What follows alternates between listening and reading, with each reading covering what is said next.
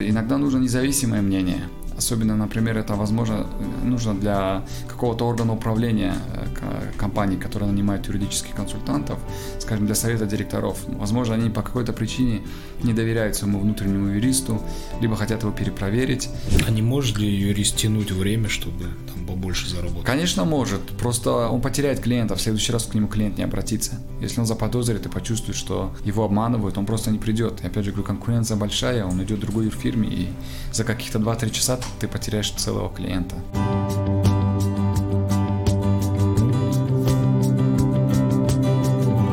Бизнес-среда. Добрый день, это очередной выпуск цикла «Бизнес-среда» от Академии подкастов «Три медведя». Этот выпуск мы пишем совместно с консалтинговой компанией RSM Таджикистан. Меня зовут Фархот Холматов. В этом выпуске мы поговорим о юридическом консалтинге. И сегодняшний наш гость – это Тимур Абдулаев, партнер RSM Таджикистан по юридическим вопросам. Здравствуйте. Ну и, конечно, хотелось бы узнать, что такое юридический консалтинг. Юридический консалтинг – это предоставление юридических консультаций по различным э, юридическим вопросам. Как правило, эти юридические консультации в рамках э, юридического консалтинга предоставляются со стороны внешних э, консультантов, привлекаемых различными компаниями или бизнес-структурами, либо международными организациями. А какие услуги входят юридический консалтинг? Это очень широкий спектр, э, начиная от э, предоставления консультаций по трудовому законодательству и заканчивая услугами по сопровождению крупных сделок, э, связанных с куплей-продажей долей акций в крупных компаниях. Тимур, почему этот вид услуг сегодня да, уже стал более актуальным?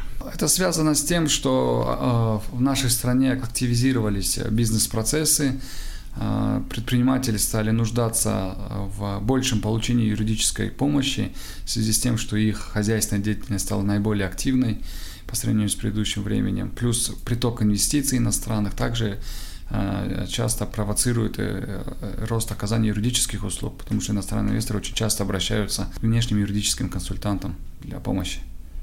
То есть, если это крупные инвесторы, то это касается только крупных компаний, а что тогда мелкие? Нет, сейчас складывается такая тенденция, что мелкий бизнес тоже начинает обращаться за юридическими услугами к внешним консультантам. Это, наверное, связано с э, ростом э, конкуренции, в том числе в сфере консалтинга. Появляются новые фирмы, новые консультанты, которые предлагают различный ценовой спектр, э, и что, может, что позволяет разным компаниям, как крупным, так и мелким, том числе стартаперам, а обращаться к внешним юридическим консультантам.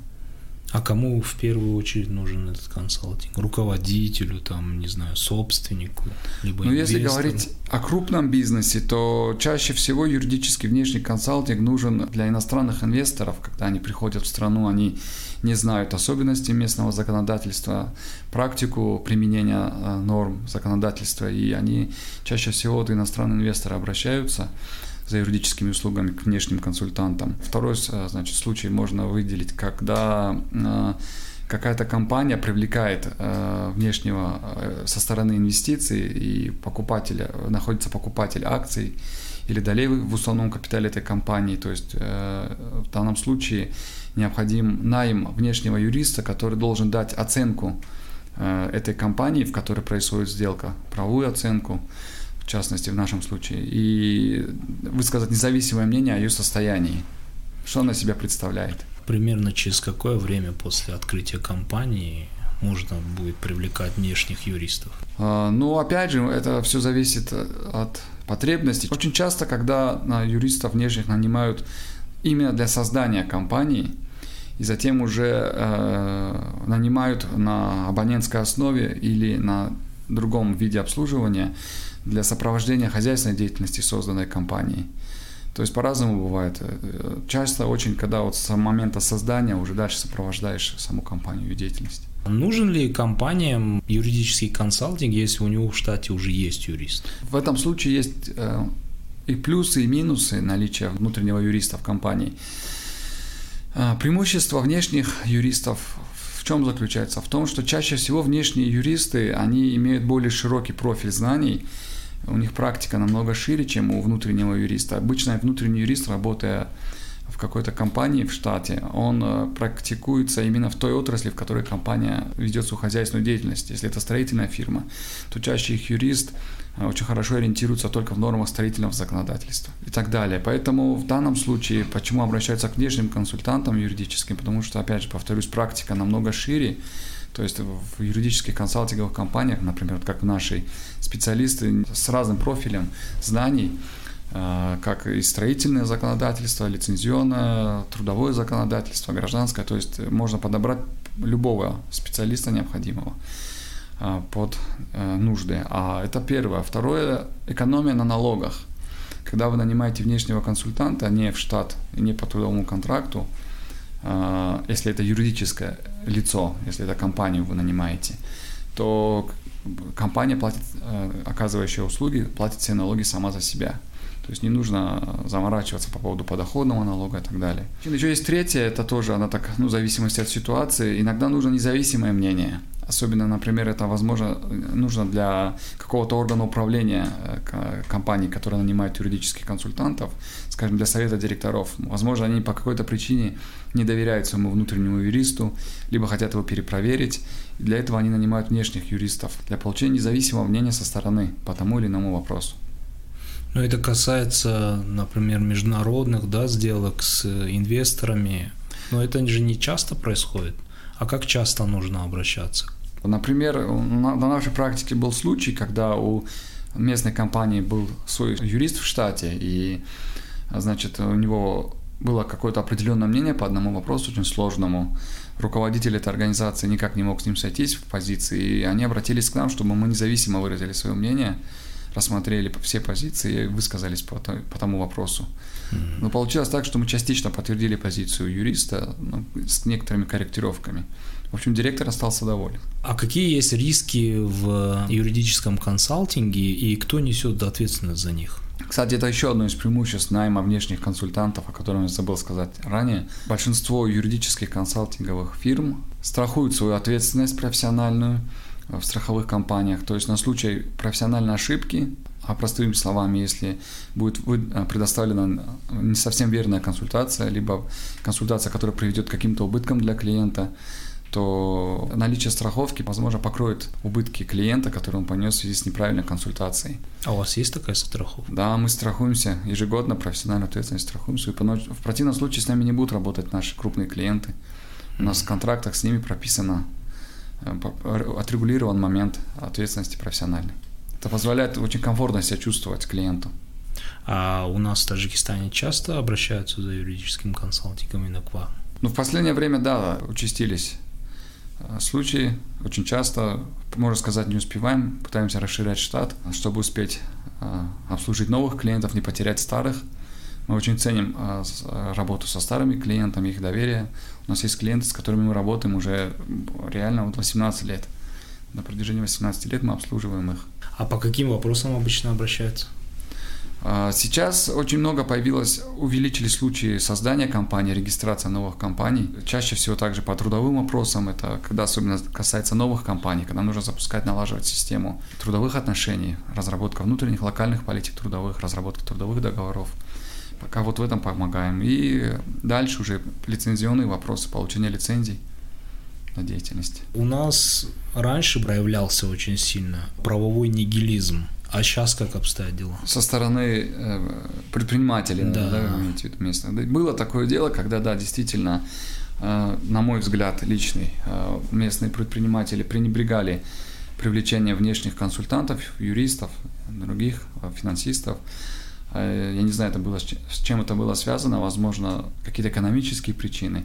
Сейчас такая тенденция появилась, то, что Э, местные предприниматели стали очень часто обращаться к юристам внешним для получения каких-либо услуг со стороны внешних именно юристов при наличии даже внутреннего своего юриста э, в штате mm. своем. Это очень радует, потому что это позволяет повысить э, качество оказываемых услуг, поскольку ну, известно, что один юрист хорошо, а два лучше когда есть у своего юриста мнение какое-то внутри штатного, и внешний консультант выражает свое мнение.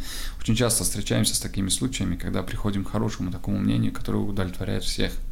Да, случаи очень э, участились, распространенное явление стало сейчас, когда обращаются предприниматели местные. Именно а то, что раньше не обращались, может, их цены пугали или что именно происходило?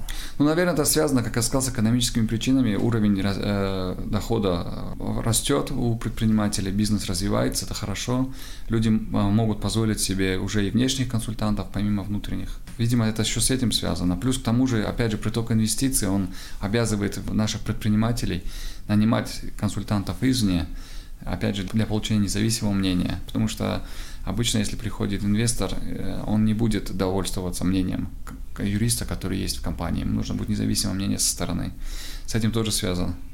А когда выбираешь, скажем, консалтинговую компанию, на что именно нужно обратить внимание? Это наличие профессиональной, страхования профессиональной ответственности. Очень хороший такой э, инструмент защиты клиента от рисков, связанных с профессиональной ответственностью да, консультанта. Э, потом на, наличие опыта на рынке у консалтинговой компании – Хотя сейчас есть и ребята, которые только создали консалтинговые компании, тоже неплохие. А, ну, просто у нас проблема в том, что практика очень э, разнится с законодательством, и знанием одного законодательства сейчас никого не, не удивишь, а нужно будет иметь еще навык именно в части владения практикой. Это, конечно, опыт большой, поэтому наличие опыта – это хороший тоже такой э, фактор для отбора консультанта внешнего. Ну, ценовая политика, надо ориентироваться на свои возможности. Опять же, как я раньше сказал, э, сейчас очень много юридических фирм, оказывающих консалтинговые услуги разного ценового диапазона, угу. от там недорогих до э, очень дорогих. Все зависит от потребностей и возможностей в своем кармане. Ну вот, скажем, я не юрист, на что я могу обратить внимание при, скажем, не знаю, количество часов, либо качество? Ну, зависит от того, что вам нужно. Что вам нужно? Если вы хотите зарегистрировать компанию просто, то, в принципе, если это у вас не крупный бизнес, а какой-то мелкий, там, с местными предпринимателями, такой рассчитанный на небольшую территорию, в принципе, можно обратиться и э, к небольшой юридической фирме, либо к какому-нибудь консультанту, одиночке. принципе, Я же там... плачу за, за количество часов, нет? Нет, чаще всего при создании компании никто часы не рассчитывает, uh-huh. чаще всего это фиксированная ставка. Вот, в зависимости от так, некоторых нюансов, там, какие документы вам нужно, э, насколько сложные документы вам нужны, учредительные, там, шаблоны, либо более серьезного там, уровня, уже с серьезными требованиями. Все от этого э, зависит. Ну, конечно, опять же, повторюсь, чаще это фиксированная ставка при регистрации компании. Часто очень клиент сам не знает, сколько у него будет вопросов по той или иной задаче. Uh-huh. Часто вот говорит, у меня вот такая проблема, а вот мне нужно получить там мнение ваше и рекомендации, риски. И в таком случае, когда нет четкого понимания ни у клиента, ни у нас о объеме работ, то стоимость услуг исчисляется на почасовой основе. После оказания услуг клиенту предоставляется подробный отчет о затраченном времени, кем было затрачено, каким из наших специалистов, сколько часов, какой день, что было именно сделано. Ну, в общем, все прозрачно.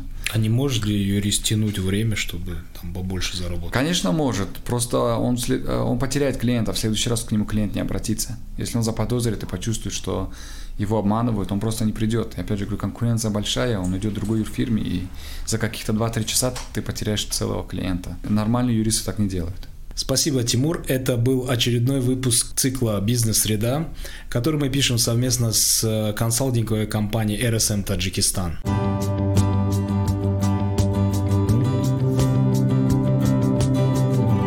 Бизнес-среда.